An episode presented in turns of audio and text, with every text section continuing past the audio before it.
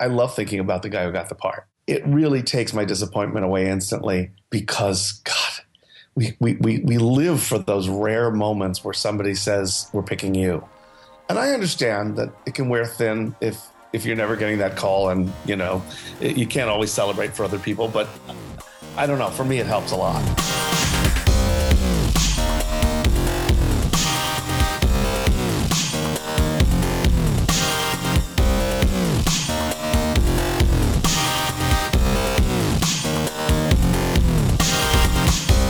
listening to Inside Acting, a podcast dedicated to demystifying the inner and outer game of success in the entertainment industry. I'm AJ Meyer. And I'm Trevor Algatt, and coming up in episode 226, I sit down for the second part of my conversation with actor Michael Kostroff to talk about what casting directors are really looking for, the thing the vast majority of actors have backwards, the golden rule of auditioning, and a lot more. Some really, really actionable, concrete takeaways in this interview. So stay tuned, guys. Episode 226 of Inside Acting is happening right now.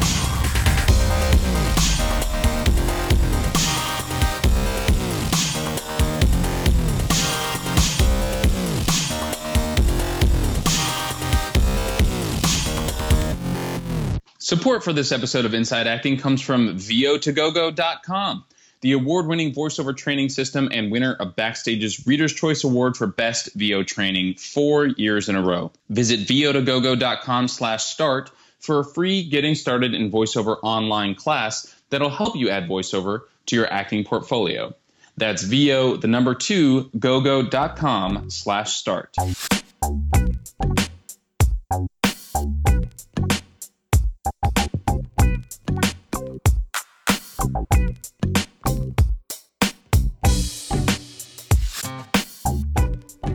AJ, how are you, my friend, on this gorgeous Monday morning after Oscar Sunday in Hollywood, California?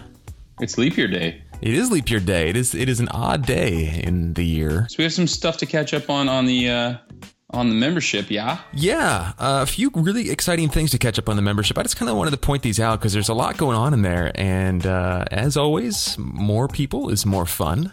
So um, if you guys haven't checked it out yet, if you're a member and you're listening to this podcast episode and you haven't been in the membership in a few days or weeks. Check it out. There's a really great thread on minimalism. I had no idea that this was such a an interesting topic for creative people but there's a lot of chock filled posts and thoughts from people on approaches to minimalism on getting rid of your crap on creating more space for focus and results and abundance in your life. So just wanted to point that one out highlight that if you haven't checked that out. It's, it's definitely worth uh, taking a few minutes to visit uh, also we've got some abc meetups coming up uh, the next one is Saturday, March 5th. That's this coming Saturday. And then the next one after that is the 19th. So typically these ABC meetups happen on the first and third Saturday of each month.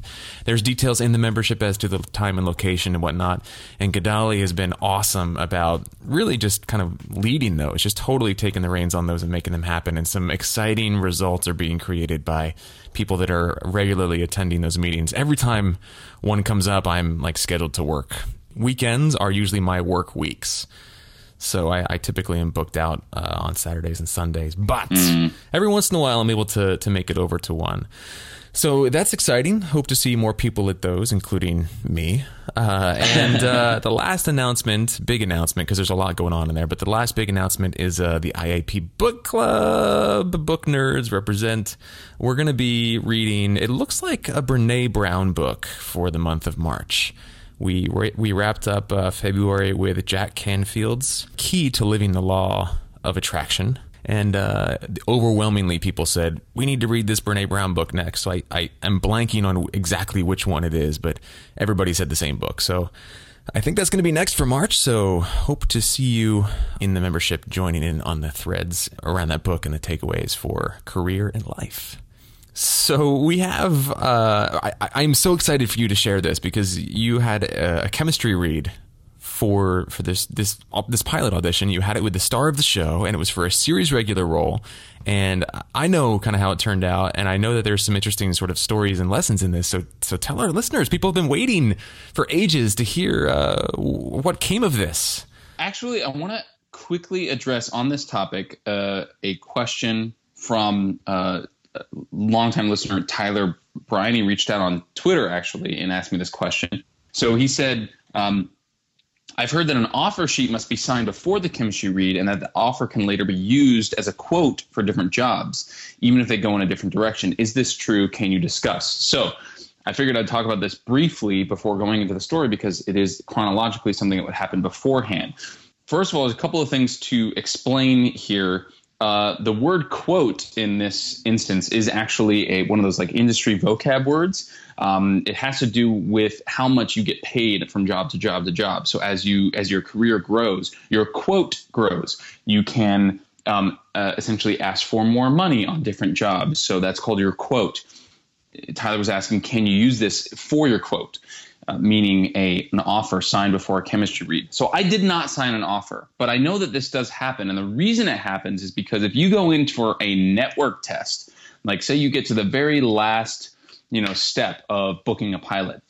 Um, they may have you sign an offer letter because they want to make sure that if they really, really like you, you can't go, oh, yeah, you really like me? I'm going to ask for more money right. because it has happened. So that's why they do it, Tyler. Um, and I'm sure a lot of people out there know that, and a lot of people out there don't know it. So it's a great question. I did not. And I think the reason why is because this chemistry read was the second callback, the third audition in the process, and there was probably a couple more. You can probably tell by the way I'm talking that it's not moving forward. So I'll just say that whoever does end up, you know, go, moving forward or, or booking this, they're probably going to have to go through another, maybe two rounds of auditions.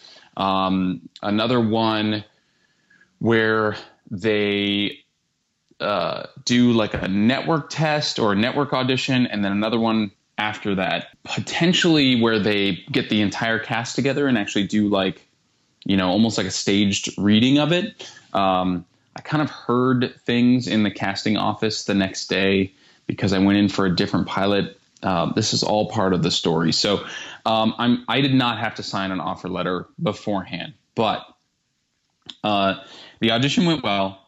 Uh, basically, long story short, I thought that the star of the show was uh, improvising with me during the audition, and I was not prepared for that. Um, the it was a sitcom or it is a sitcom, and the rhythms of the sitcom are very very specific because it's a sitcom, and sitcom rhythm is very set up joke, set up joke, set up joke.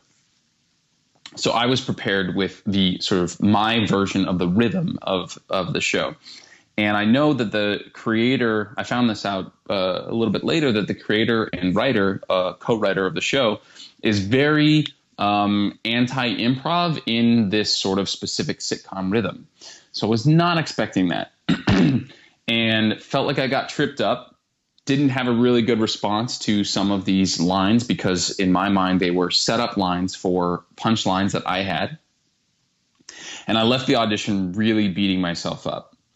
For about a good 40 minutes, I emailed or called my agents, my manager, Howie Gold, who runs the workshop where I first met the creator and showrunner.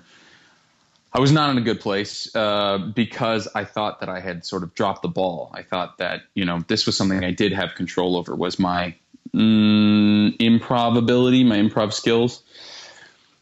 Turns out, my man or my agents called the casting director. Or The casting directors called them because they had another client who was going out for a different role on the same pilot and I just didn't want to ask about me, but the casting director actually brought it up. And she said, you know, it's not moving forward with AJ. They go, they're going in a different direction physically, meaning they're going to cast somebody who looks differently than me, and there's nothing I can do about that. But I just want you to know he did a wonderful job. To which my agent responded, oh, really? Because he kind of felt bad, like he, you know, dropped the ball, like, you know, so and so was trying to improv with him and he didn't. And casting director said, Let me stop you right there. AJ did a wonderful job. He was very funny. Everybody thought so. He was not prepared. He didn't know his lines. Hmm. So for 40 minutes, I was beating myself up. And it turns out that, I mean, obviously, yes, I could have responded in some, you know, hilarious way to these lines that didn't exist.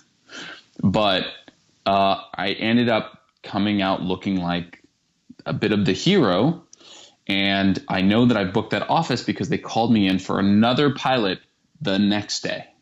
Yes. Um, and I went in and I met the other casting director from the same office. And he said, Oh, I was in the room yesterday. And I'm thinking, like, oh no, is this a good thing or a bad thing? I was like, oh, yeah, I didn't see you. There's a lot of people in there. And he laughed and he said, yeah, there were a lot of people in there. Uh, and also, I was, you know, hiding behind a pole because uh, there was like columns inside of this giant yeah, room. Yeah. Um, and there was probably like 20 people in this audition. And uh, and and he said, no, he said you were great. You were very funny. So boom, mic drop. Uh, book the office. Yes. So that is the uh, that's the chemistry read story, everyone. I want to point out two things because I think this is this is interesting. And the first thing is ob- the obvious, and we sort of talked about this a few days ago. But how funny the stories we make up for ourselves that can be disempowering, and it may be based on real world evidence, but all that real world evidence is always in- interpreted somehow or filtered somehow through some bias of some kind. And so, how how crazy that the story was, oh, I, I fucked that up. And actually, I mean, like you said, you know, okay, I could have been better prepared. I could have handled it better, but they loved it. They, they thought you were fantastic. You booked the office. You proved your your worth as a professional actor, and they were mm. like, "Bring that guy back. Put him on the short list." And yet, forty minutes of your life was spent going, "Uh," like the complete opposite story. Interesting thing to just notice about how many of us run our lives, whether we're aware of it or not. Um, so I wanted to just point that out, and we all do it. I'm not I'm not singling you out, AJ. I'm just this is just you know something that we all get to be aware of and uh, and work to you know reprogram uh, in our lives. But the second thing I think is cool is that right after the the meeting, you you immediately called your agent, you called Howie, you you made a bunch of phone calls. Can you talk a little bit more about why and and what those calls were about? Well, yeah, it was phone calls, emails, and text messages. I just wanted to, you know, there were a lot of people, obviously friends, family, and you know, professional uh, colleagues that wanted to know how it went and and and you know, sort of follow up. And know, look, we, we talk about all the time. It's a relationship business. Like Howie knows the showrunner. So he was saying, like, look, if you don't get any feedback in the next day or two, let me know, and I'll, I'll follow up with with um, with Tim.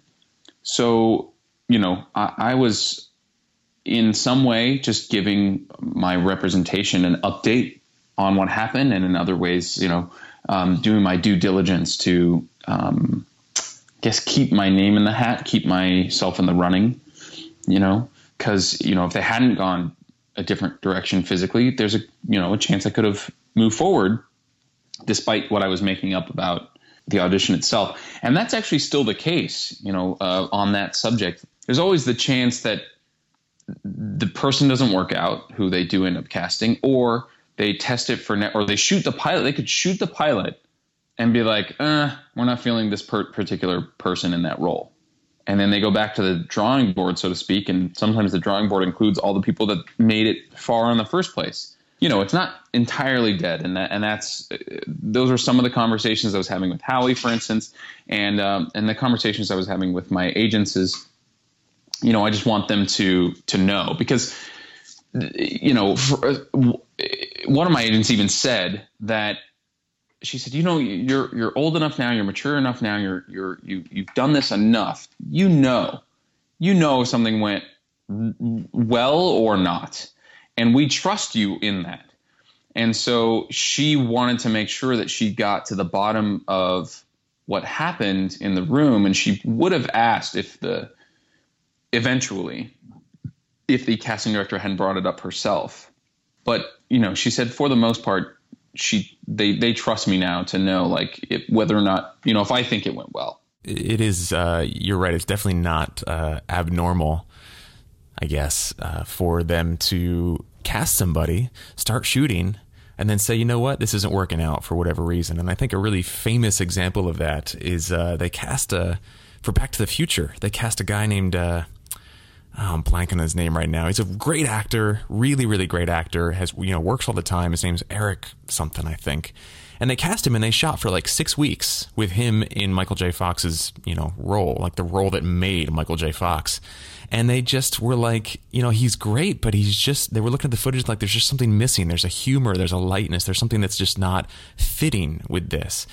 And so they actually let him go, and then they found Michael J. Fox, and they're like, "That's our guy."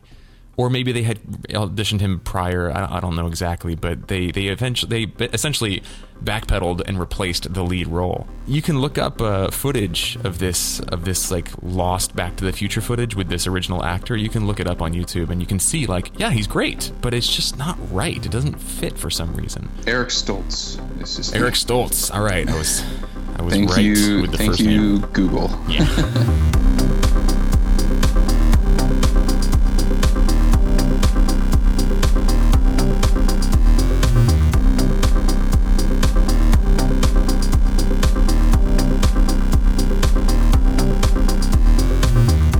This episode of Inside Acting is brought to you in part by Rehearsal Pro. Yes, indeed, Pro. The next version of Rehearsal, the essential app for actors, is coming in like probably a matter of weeks at this point. So, if you want to learn your lines, if you want to be off book for your auditions, if you want to explore your character, make stronger choices, and do a ton more, literally a ton more, you can go to rehearsal.pro slash IAP right now to learn all about the great new features coming in this next version of Rehearsal Pro, which is this really groundbreaking app designed uh, by actors for actors. It is a mainstay in my uh, audition process, and uh, many, many, many famous actors as well, including Gwyneth Paltrow and. Uh, oh, oh, Tom Hanks's wife, Rita Wilson. Um, they they've both been on national news talking about this app. So it's uh, it's legit, man. It's the real deal. Reserve your soon to be released copy of Rehearsal Pro right now at rehearsal.pro slash IAP. That's rehearsal.pro slash IAP. And uh, we've just got a few minutes left, but I thought it was very apropos, given uh, that we just had a long discussion about the stories that we make up and tell ourselves uh, in this industry and in life sometimes, to just like rewind a, a minute for an episode or two and talk about um, uh, this idea of castability and sexuality in the industry. We had a listener from Detroit write in, uh, you guys may remember, and just say like, you know, I, I, I don't know what to do. I feel like I'm hiding. I, I feel like I, he had a whole sort of conversation about this. And we mentioned Mike Bowers, who's a longtime listener, a fantastic guy, brilliant writer, uh, and of the podcast. And he wrote in with a question very similar to the listener from Detroit's question long time ago. And Mike wrote in with his response to this listener from Detroit. And then the listener from Detroit wrote in with his response to our response. So there's just a little bit of discussion to mention here. So I want to start off with I want to start off with Mike Bauer's response because this is great. Mike says, way back when I first wrote into the podcast about being gay in Hollywood, I was worried about being stereotyped, but of course, as we know, stereotyping means working. But, he says, I still didn't want to get stuck. However, we now live in a world where there is at least one gay character in probably 80% or more of TV shows. Less so in films, but what can you do? And they come in all shapes and sizes, mannerisms, varying degrees of masculinity and femininity. Mike says, in addition to that, more and more stars are coming out of the closet or coming onto the Hollywood scene already out and making no bones about it. And they are playing both gay and straight characters. So, my fears about the issue have pretty much gone away completely. And in regards to the listener from Detroit, my advice is this. You don't have to be out publicly, but if you aren't truthful about who you are to yourself and those closest to you, then you'll not be able to embody a character's truth. I've watched closeted actors perform, and you can always tell that something somewhere isn't clicking. And then once they are open about who they truly are, their art immediately becomes better. Of course, in Hollywood, there are plenty of gay actors who are not out, not out publicly, but they are out to their friends and family, and so their art is able to flourish and grow. And I think that's an important distinction. You don't need to tell the world about it. You can just be who you are in your life and then just be an actor without any conversation about that. Uh, and then Mike finishes up by saying, mm-hmm. if anyone listening wants to move to Hollywood but has a fear of being out of the closet here, well, most of the casting directors I've met are women or gay men. So don't be afraid. Uh, if you're right for the part, you're right for the part, regardless of sexuality, and worrying about it will only hold you back. So, Mike, thank you for that. Boom. Shakalaka, brother. Um, so, uh, the listener from Detroit wrote in with a great story. Do you want to share his story, AJ? Yeah, definitely. So this is not this is not in response to Mike's uh, email, obviously, because he didn't hear that, um, but uh, more in response to essentially what we talked about in in that episode when uh, the listener from Detroit sent in his his question. So, uh, hey guys, really appreciate you guys taking the time to discuss my question. I've actually had quite a week since listening to this episode, and your advice has helped me out a lot. First, I got fired from my job as a waiter. I'll come back to that in a minute. How can that be a good thing? You'll see. The next day, I went out with a group of friends. A few of them already knew that I'm gay for a birthday party. While I was there, I actually ran into this guy who had a brief fling with, along with his roommate, who is also a friend of mine. Uh, his roommate saw me from across the bar and screamed my name very loudly and flamboyantly. My friends who didn't know I'm gay just kind of looked at me and said, uh, Do you know that guy? My heart dropped into my stomach. I didn't know how to handle the situation, but in the back of my head, I could hear AJ's advice. Hey, that's me. On making choices based on fear. So without answering, I walked over to my gay friend, gave him a kiss on the cheek and a big hug. All my straight friends just looked at me with utter confusion until it finally clicked. The look on their faces when it clicked were actually quite hysterical. Anyway, I stayed and chatted with the guy for a bit as I watched my friends take their drinks outside. When I joined them outside, there was a awkward silence. Then one of my buddies looked at me, lifted his glass, and said, Well, at least one of us are getting some tail tonight. We all started laughing, and it was never brought up again. There was nothing to discuss. We just had a silent understanding that I am who I am, and they accepted me for it. I was living in fear this whole time for nothing. And the silly thing is, I knew deep down that this would likely be the outcome, but I, w- I was so consumed with fear that I let it control me. Coming out to my family will be a completely different story, but I'll cross that bridge when I get there. Then he goes into uh, his story about um, uh, how he's fired from his serving job, and of course, fear once again consumed him. How am I going to pay my bills? How am I going to get a job that's, that pays me this? But he woke up the next morning, still coming off of his, uh, you know, coming out, quote unquote, high from the night before. He said, I realized that this was a blessing in disguise. I hate serving. the reason they fired me was because I was making too many mistakes, but I was making so many mistakes because I didn't care. As an artist, it's a soul crushing job. The only reason I stayed so long was because of the money. I can't recall, and this is really important, I can't recall how many auditions I missed out on because I had to work so much. The money made me lose sight of why I took the job to begin with. And uh, that and the reason why was to help me save up money to move to LA to be an actor, which is my profession, my passion, my life. So I may while I may be unemployed at the moment, I'm letting go of the fear. Gonna find a new job that helps me be stable and whatever whatever that may be. I have a passion for photography, so I'll do something with that maybe. Some big changes this week, and uh, he apologizes for the long email, but you know, it's all good, listener from Detroit. dude, dude, I, I just, uh, um, God, there's like nothing to say. Like I am, this warms my heart like nothing else to hear this this kind of story. So congratulations, man, and thank you for sharing that. And please, please, please keep us posted on how things unfold for you and develop because. Uh, I can't think of, of a better story and a, a, better blessing than to get fired from a job you hate and to just be who you are. And the world, much of the time, will just kind of uh, adjust to us. That's kind of the way it works. We make the world we live in, right? Awesome. Well, thank you, Mike. Thank you, thank you, uh, Detroit. Uh, anything else you wanted to add, AJ, before we jump into part two with Michael Kostroff? No, man. What a what an awesome, awesome follow up. Makes yeah, like you said, uh, warms my heart. Makes reminds me why we do this. Yeah, absolutely.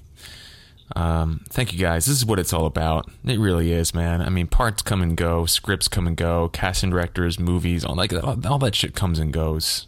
You know, when it comes down to what life is really about, it's this kind of thing. It's can I be who I want to be in the world? Can I live my values? Can I enjoy my time here? Can I make other people's lives better? Can I leave this world better than I found it? Can I make make it so that people that come after me don't have to live in fear, that they can live in, you know, happiness and excitement and that's what it's about. And and look what people are creating, man. It's it is a joy to my idealistic little heart. All right. Well, let's move on. Let's move on to uh, part two with Michael Kostroff, guys. Uh, if ever, if ever, ever, ever, there was uh, an interview uh, with which to listen with a pen and paper in hand, ready to go, uh, this is the one. If you want to level up your audition game, number one, get on his mailing list so you can be at this workshop in person next time it comes to your city. And number two, you know, short of that uh, listen to this interview once, twice, three times, many times, and take notes. And uh, one trick that uh, Michael gave gives in his workshop is to take your big takeaways and put them on a little index card that you carry with you into the waiting room. And if you find yourself going crazy in your head with, you know, fear or anxiety or whatever stories you have, just whip out that index card and just remind yourself of your big takeaways from from these these ideas because uh, it can make a big difference when you go into the room. So enjoy this, guys, and we'll catch you on the other side.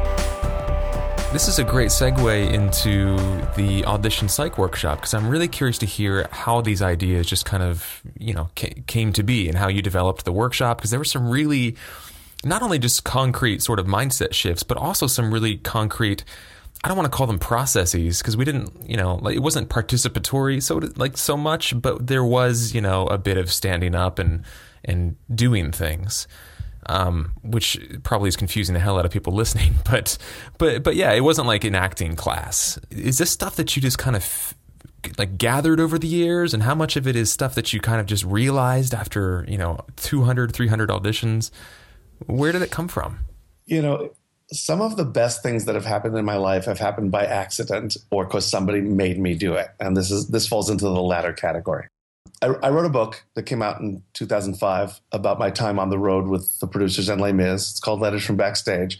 And a friend of mine who's a teacher in the Bay Area said, Come on up, we'll do a book event. I said, Okay, great. And she called me back a few days later. She said, You know what? Nobody wants to come to a fucking book event. Come up and teach a class. I said, I don't have anything to teach. What are you talking about? I don't teach. She said, You idiot. Every fucking time I have an audition, you tell me some little golden piece of thing that saves my ass. And I said, I do? She said, Yes, asshole, write it down. And I said, But I don't, that's not enough for a class. She said, Write it down. I mean, it was one of those. Wow. I, I didn't know that I had this topic.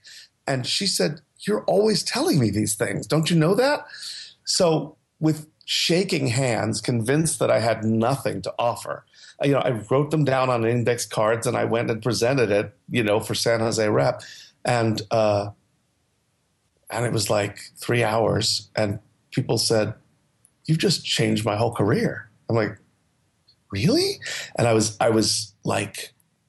Um, electrified at the end of it. I was like, "Oh my god, that was really cool!" And I and I realized that I had to, I had to teach it, partially because I don't think anybody else is, um, at least not the way that I teach it uh, just for, uh, we, we, should bring your listeners up to date. The, the class is Audition Psych 101, and it's strictly about the mental side of the audition process.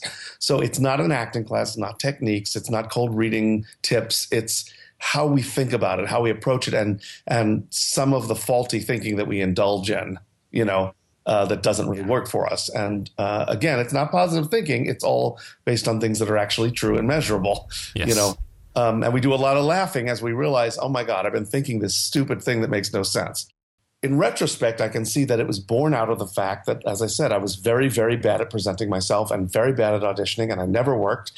And over the years of doing it, I subconsciously was kind of breaking down the, the little baby steps and seeing where things were going wrong. I had to because I I'd come out of an audition room and I couldn't remember what had happened inside. I was it was like white hot nerves. That was 2005, and since then I've taught it all over the country, honed it, and you know, experimented with it and tried different things and taken out things that that that didn't work or didn't seem applicable, and you know, uh, developed the things that people really re- seem to respond to. And yeah, um, there's now so much that I, I never fit everything in in the four hours. I always have to edit. yeah, know? yeah. Well, that's a that's a good problem to have. It is a good problem to have. Yeah, yeah. Uh, you know, I was looking at the testimonials on the website before I went to the the workshop that you had in LA a few weeks ago, and and one of them was said something like, you know, I'm actually excited to go audition now, and I I thought to myself, that's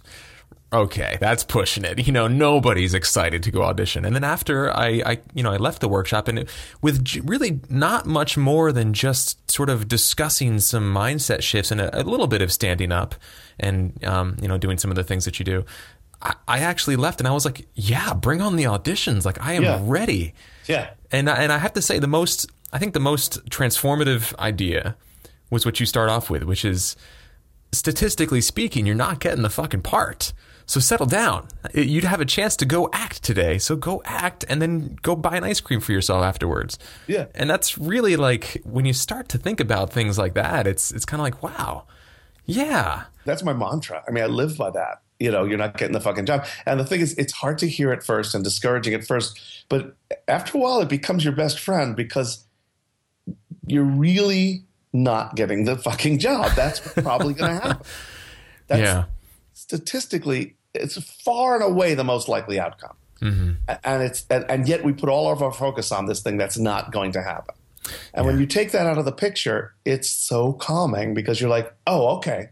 All right, well then I'm just going to play the part, call it a day. And you know, what happens is people are able to see your better work because you're not trying to crack this impossible code. Yeah. You're just doing the part that you do know how to do, which is act. Yeah. You know? Yeah, I, I, was in my agent's office a couple years ago, and this guy named Glenn Morshower, who's a, an actor who's on twenty, uh, not twenty four, uh, West West Wing, I think, for a long time.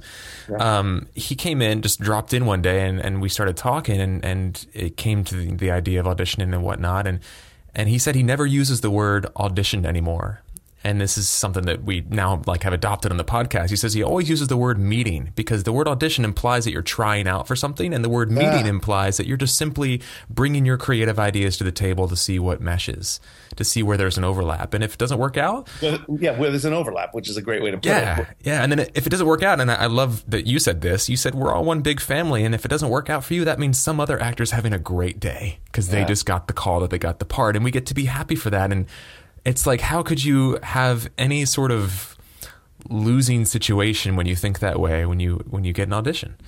I I hope other people get as jazzed about that as I do. I love thinking about the guy who got the part. It really takes my disappointment away instantly because God, we we we, we live for those rare moments where somebody says we're picking you, and I'm like, I'm really into the fact that somebody got that call. Yeah. And I understand that it can wear thin if if you're never getting that call and you know you can't always celebrate for other people but i don't know for me it helps a lot it, it really gets rid of a lot of disappointment yeah totally another thing that i really like that i just want to kind of bring up about the workshop yeah. and, and i i have to admit i i kind of I was so jazzed about the information that you shared that I, I was scribbling down notes the entire time, and I shared a lot of the, the stuff with, with, listeners in past episodes. But what I didn't share was I'm sorry. I just want to say, you know, uh, uh people someday say, "Oh, I you know, I hope you don't mind if I share this. I, you know, it it's anyone's for the taking. I, you know, I, am not in the money making business with this workshop. You know, I charge very little, as you know. I give comps and discounts to anyone who needs them. I really just want to get it out there. So anything that, that you ever, ever want to share from what I've said is all yours. Awesome, you know? awesome. Thanks. And I, I think the the the idea I, I wanted to impress upon our listeners is that like you you really got to go and experience it. You got to go there to get the fullest impact. Um, but what I didn't share was was this this process where we you had some of us kind of get up on stage and and then do the numbers thing and maybe you can explain it better than I could but that was amazing for me to witness it's my it's one of my favorite things and and probably really hard to describe. Yeah, you kind of have to see it. Yeah, I, I, will give it my best shot. You know, so so, uh, and this actually came from a great acting teacher, Doug Moston. Um, so the the idea in, in, the way I use it in my workshop is, what do you do if you're so nervous that you can't get a hold of your you can't put yourself together and you, you're walking you're going to walk into an audition a nervous wreck and I, I, I offer lots of ideas for how to get rid of nerves, but what if none of that works? Or what if something else is going on? What if you're grieving or just got just broke up with somebody or something? Uh, then we're going to see if you can use those feelings in the scene. And um, actually, you have no choice but to use them in the scene because we're saying that you're not able to hide them. So the way this exercise works is I, I, have somebody come up and start talking about what they are really, really feeling physically, mentally, emotionally at the moment, exactly getting connected I've got a stomach ache. Uh, where, where is it? It's more on the left side. It's sort of sour feel, whatever it is. And then I have them switch to numbers, which are a nonsense language. It doesn't matter what numbers they pick. It's just to get them used to using another language to express what they're feeling. So they'll like if I'm trying to answer your question now, but I switch to numbers. I'm going 11, 42, 1, 979. I know what I'm expressing, uh, but I'm using numbers to do it. And then I give them a little generic monologue um, a little little speech, and I ask them to um, to use the words on the page to tell us how they're feeling, and don't act at all. Don't figure out what the scene is about, and don't do any of those things. Keep telling us about your stomach ache, and we get these phenomenal performances, choices you'd never make that are riveting and truthful and if you didn't know that person had a stomach ache, you'd go, "Wow, that person is grieving for their lost love," or you know, Im- imploring the jury that they've got to listen and find the client not guilty, or whatever it is, because they're telling you the truth about what they feel. And it's not. I always emphasize this. This is not the way to approach your work as an actor. It's what to do when you feel like you can't because something is overwhelming you. Right. I guess that's that's that's my best shot at explaining that exercise. It's fascinating to watch, right? The thing is, I don't even remember what it's about because all I heard was her, the tone of her voice and the emotion that was trying to be expressed through some some language, and it was just the most riveting thing I'd ever seen. And it was it just happened right there on the spot magically. And I thought, what a great way to deal with what we bring into the room with us sometimes, the baggage we bring. I love that you love that because it's it's one of my favorite things because it's it, as I say it's a safety net for yeah. what if everything I tell you in that workshop doesn't help at all and you still are a nervous wreck and you can't handle yourself at an audition this is a this is a safety net for that. Yeah. Which is which I think is delightful you know? Yeah totally. But I always love watching what happens. I mean I've seen you know again I've been teaching this for 10 years. I've seen such phenomenally compelling moments in that exercise. Oh God, I can only imagine. The stuff we got in just the 20 minutes that we did that was was riveting, and I can only imagine what else you've seen. And yeah, what a, what a great fallback uh, for the other. Like when nothing else is working, and your cat died or your dog was hit by a car. God forbid, you know. But yeah. you bring that into the room, and here, this is me right now. Bleh. I mean, you know, la- uh, last night I watched uh, Grease Live on Fox, and Vanessa Hudgens uh, just lost her father. I-, I don't know how that affected her performance, but her performance was badass. She was really, really brilliant, and I don't know if if to what extent she was able to put that aside to do the work, you know. But what if she couldn't? Right. You know, this yeah. this would be present there. You know. Wow. Yeah, really powerful stuff. And I've said this on the show uh, in previous episodes, but if you're listening to this and you ha- you're not familiar with Michael's workshop, auditionpsych101.com, get on the mailing list and make sure you get yourself there in person uh, to the next one because it's it's a real game changer. Oh, that's I want to emphasize this because, you know, um, I keep a different mailing list for each city so that I can let people know when I'm there. I'm almost never in LA, maybe once a year these days. Um, so you won't be barraged with emails. I'll just go, we're coming to LA. You know, so, so you know, if you're in, in, like I'm doing two workshops in Atlanta in the next couple of months. Who knew, right? Mm-hmm. So regardless of where you are, it's a it's a good idea to just you know, or if you're not in a major city, let me know what your major closest major city is, and I'll just keep you on that list. Hmm, cool, cool. Hey, on that on that note, what um, differences do you see among actors uh, and the industry in these different cities that you do the workshop in? Like, how, how do Atlanta actors differ from New York actors or LA actors, for instance? Here's the thing in terms of my workshop, no difference. No difference at all.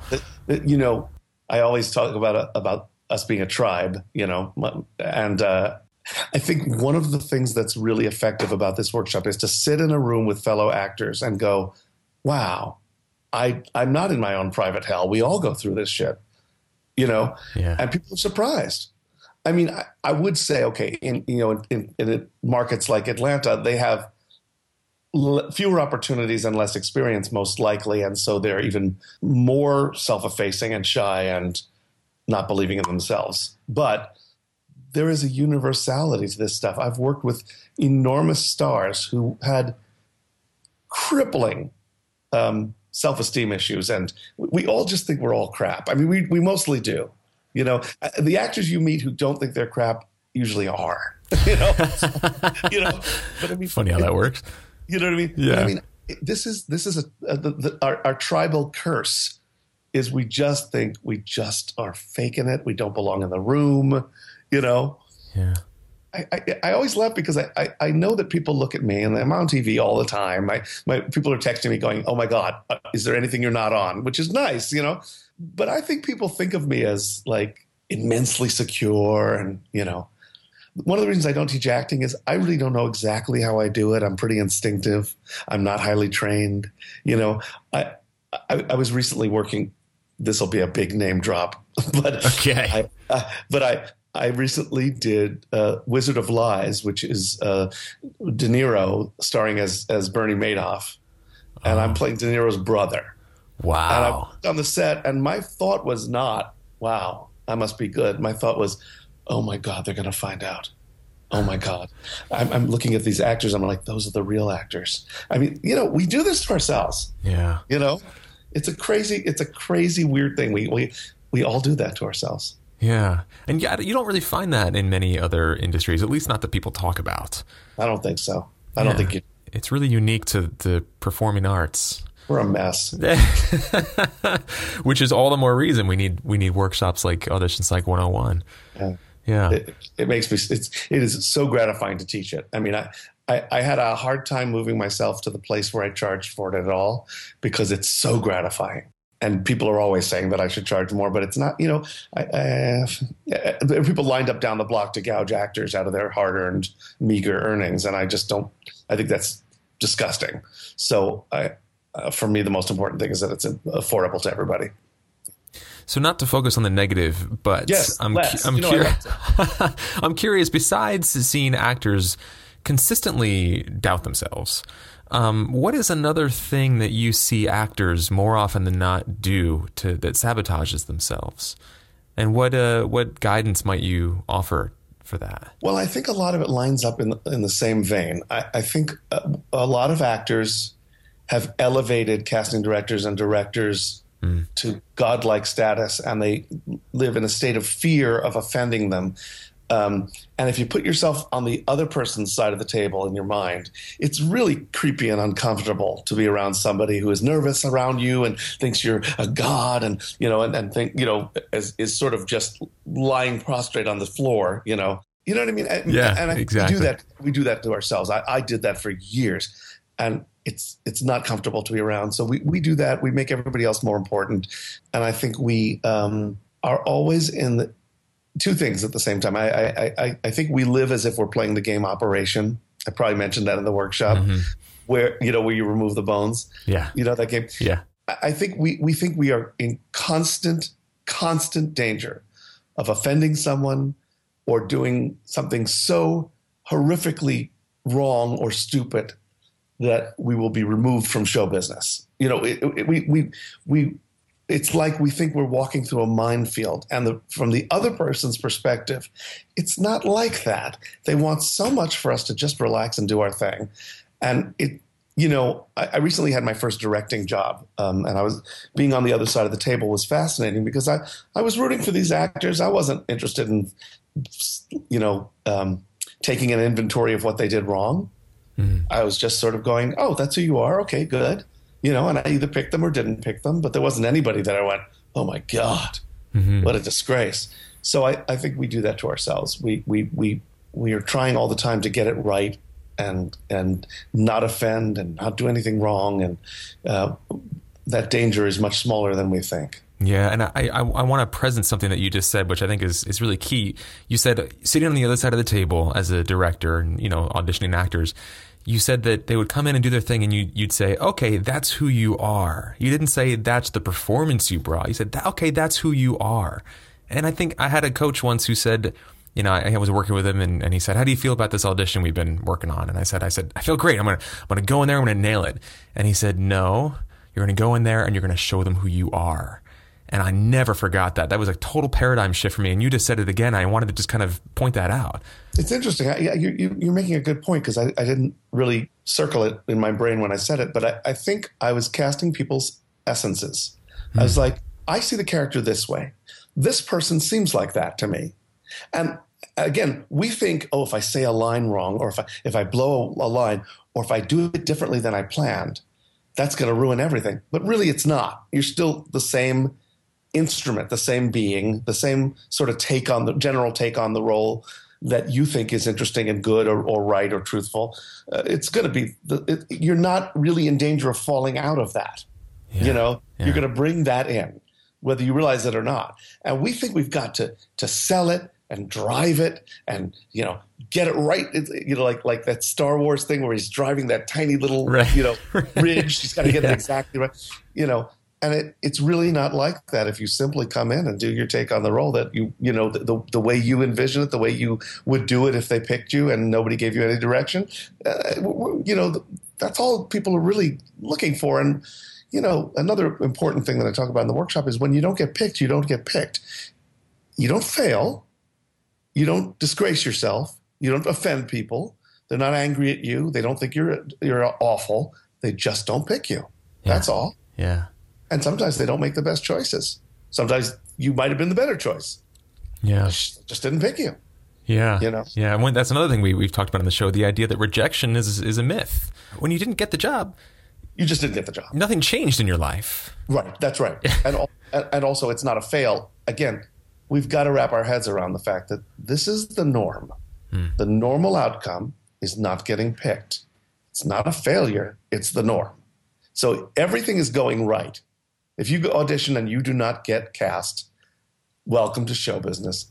Everything has gone right. Nothing has gone wrong at all.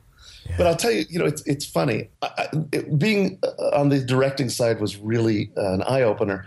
Um, I cast one guy who was called back by mistake. Oh, I remember you telling this story. Did yeah. this? Yeah. yeah. So I saw him and I thought I went, eh, no, he's not right. And the casting director misunderstood me and brought him back. And on the second look, I, I chose him. I mean, that's how unscientific it is.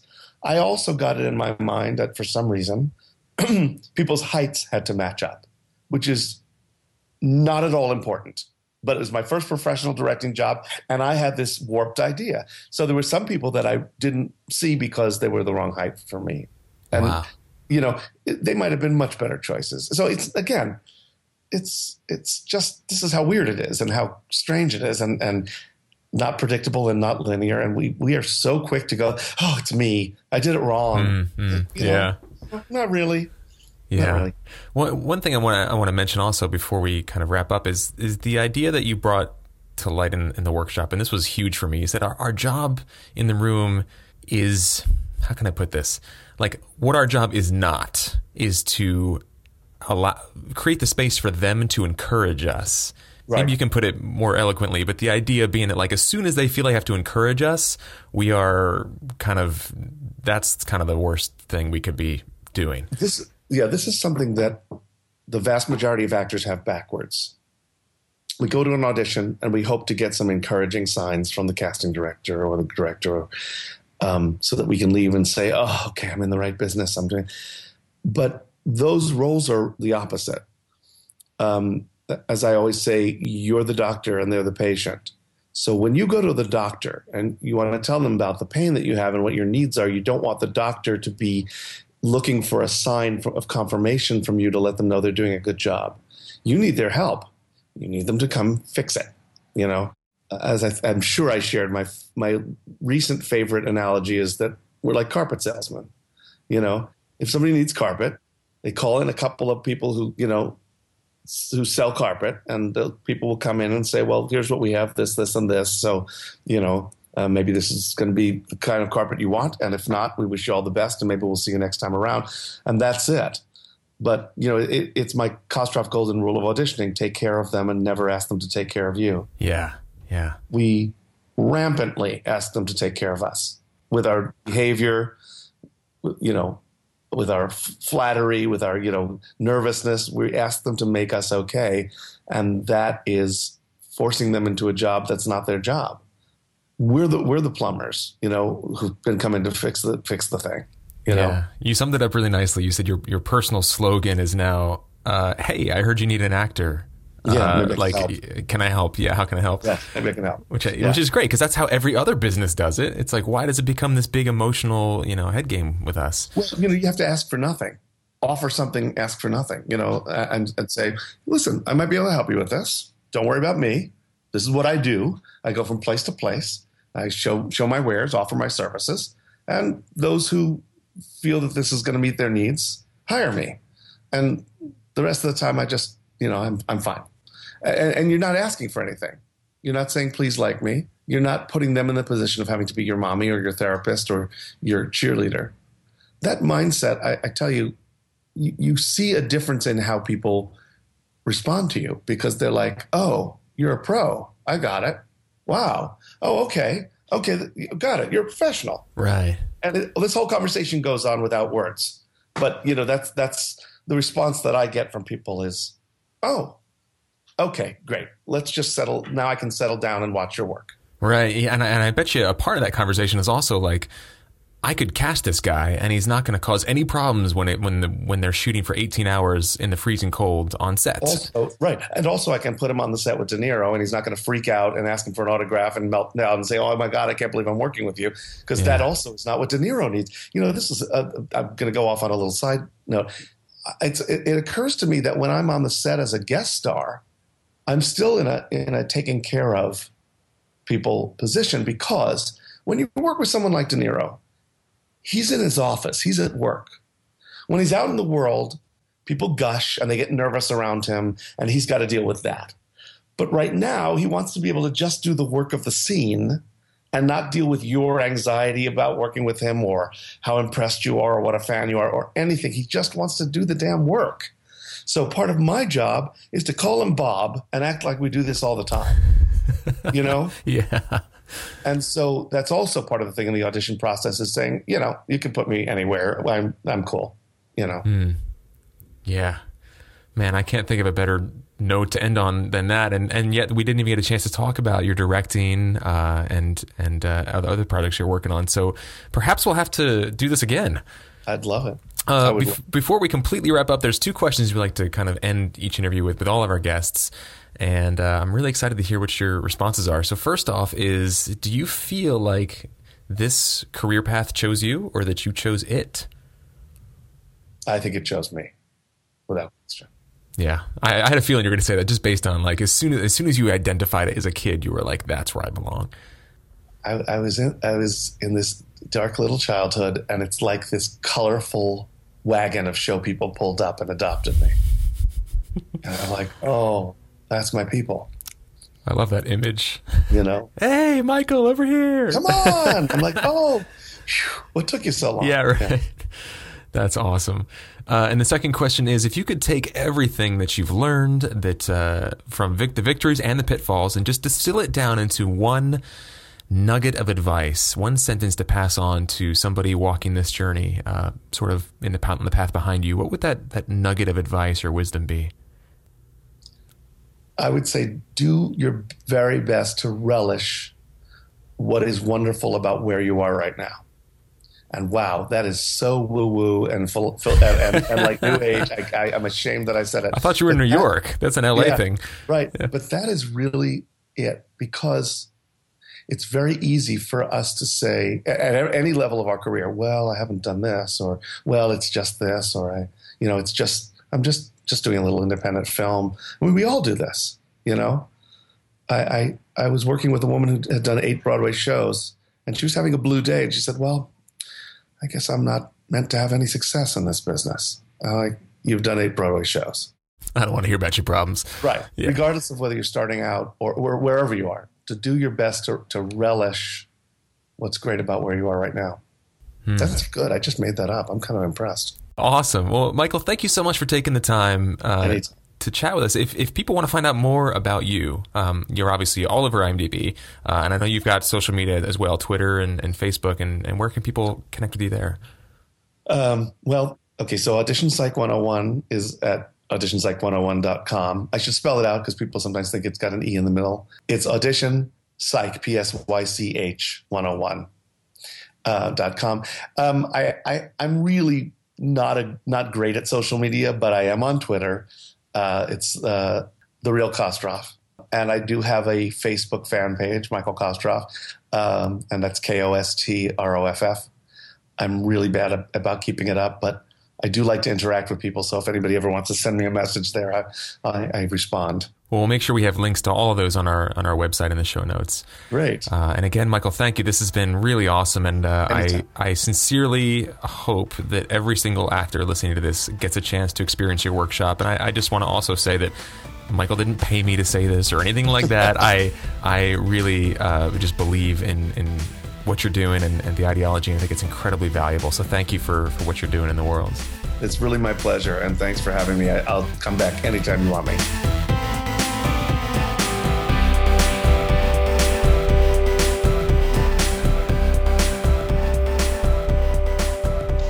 So the timing of this interview, uh, right along with you know uh, Amir Talai and Jenna Fischer and uh, Steve Rohr and you know like just all these you know Ben Mathis like these huge like mindset paradigm shifting um, interviews couldn't couldn't the timing could not have been better because you bet your ass I was listening to these the week of you know all these pilot auditions and this chemistry read and it was so so so nice to have all those things going into the room with me, and I, I would not, I would not hesitate to say that they were supportive in having me, you know, move forward with these with these projects. Yeah, very grateful to have Michael and Ben and uh, Amir and uh, all the all the guests really throughout the history of the podcast. But this we've had a really good run, man. These last couple uh, months here, just like we're getting deep with this shit, you know. So uh, your pick of the week. What explain explain to me?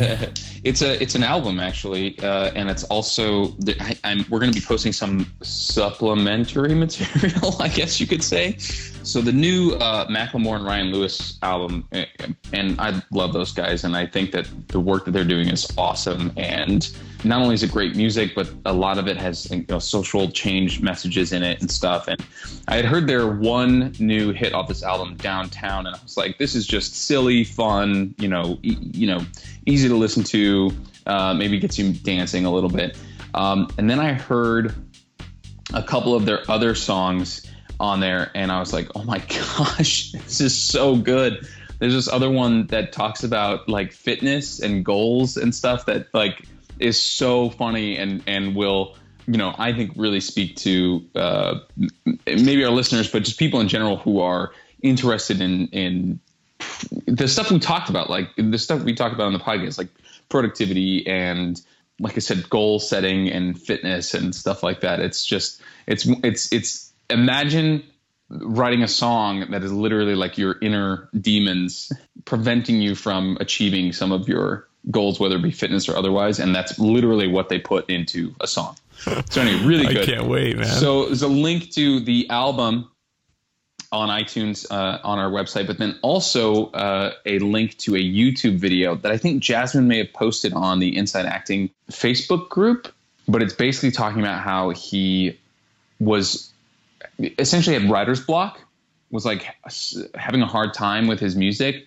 And what they decided to do, and you'll appreciate this, Trevor, is they decided to rent a van, throw all of their gear in it, and drive into the woods. and they like rented a cabin or something like that, and there was no cell phone reception. And the only thing that they did was work on music and art. And they said, and he said that, you know, it was the first time in a long time that he was writing because he, not because he had to, but because he got to. Mm, I love that. Um, so he talks about the difference between, you know, creativity for survival and creativity for creativity's sake. Um, and it's, it's, it's fantastic. And, uh, just like, is a great supplement to some of the music that's on the album itself. So God, I love stories like that, man. I love hearing artists just force themselves like to overcome all that internal crap. It just to me it affirms that like you're not weird if you have a ton of resistance to making stuff. And sometimes what you got to do is take drastic measures, and this might be what it looks like. And here's the results that happened when I did it. And so I love that shit, man. That's really exciting. Yeah, all right, awesome. This Unruly Mess I've Made by Macklemore and Ryan Lewis. Excited to check that out. And your pick of the week, my friend? My pick of the week is a book by Naomi Klein. Um, I would say of all the studying uh, and immersion uh, I've I've done in this climate uh, climate crisis, anthropogenic climate crisis uh, stuff. Anthropogenic means um, human caused. So uh, that's an important distinction I want to make. Uh, we are in the age of man, the Anthropocene, and it is the changes in the atmosphere and the loss of biodiversity and and everything that's happening is it's just irrefutable evidence that it's it's all linked to human activity. Uh, but anyway, of all that, uh, this book by Naomi Klein, which is called "This Changes Everything," is probably the most important book I've I've read yet. And the reason it's the most important book I've read yet is because it really takes into account not only the the psychology uh, that's that's at work creating this this situation, and specifically our economic systems, capitalism. I mean, Western culture as a whole, but more more specifically, capitalism and how unsustainable and and, and how just ludicrous it is to continue with capitalism. And that if we want to solve this problem, if we want to leave a habitable planet for our children and our children's children, if we want to, you know, hopefully curb a 50% loss in biodiversity and, and species uh, in the next, you know, 25 years, we need to abandon capitalism. So this book talks about the the mindset shift, uh, what's happening now, and then and then it gets really exciting. It talks about like, well, here's here's what we might be able to create instead. Here's here's the way forward, and here's what it might look like. And I, it's the first book that I've read that I, I was kind of equally horrified by, but also like really empowered and emboldened by. And I just thought, there, this is a really exciting time to be living in because if we can pull this off as a species, it, it would be incredible. I mean, there there's a lot of opportunity ahead and we just need to get enough people on board to hit that tipping point. Because right now we're in this sort of mindless consumerist society where everything's throwaway i don't know what's next but this book uh, poses some really interesting fodder some really interesting food for thought. So check it out. The book's called this changes everything. There's also a documentary that you can get on itunes and probably a bunch of other places too. The documentary version of the book. But uh, this changes everything.org cannot recommend this book enough. Does this have anything to do with the other article that you posted about like the shift to renewable energy? To sustainable energy, or is that completely separate? Uh, um, I've posted so many articles on shifting to sustainable energy and renewable sources. It was recent. The only reason I'm asking is because when you mentioned like essentially that the tipping point was coming, mm-hmm. you know, that these changes were going to be made, it reminded me of that article that you posted. And I was like, oh, like that sounds like you know there's hope for not only climate change but for the way that we um, you know operate in our consumerist capitalist you know culture here. Mm-hmm. I don't know. Yeah, I mean they're all they're all you know obviously related on some level. I, I, don't think that this was it was that article was specifically linked to this book or this ideology, this this movement, so to speak. Ideology is the wrong word because it's definitely related to the ideology, but th- there is a way forward. Um, and we really get to focus our energies on on electing leaders that are going to uh, help pave that way forward. It's going to be uncomfortable. It's going to be really uncomfortable. We're going to have to have a massive change in behavior and values as a society if we want to, you know, conquer this this obstacle. Which I've said it before is the by far the greatest uh, challenge humanity's ever faced. And yeah. Um, anyway, this I I could go on. Don't get me started, man. I could go on. This is increasingly Sorry. like something. I will not ask you any more questions. this is increasingly something that is like uh, feels like it could be uh, a huge part of my life's time and energy.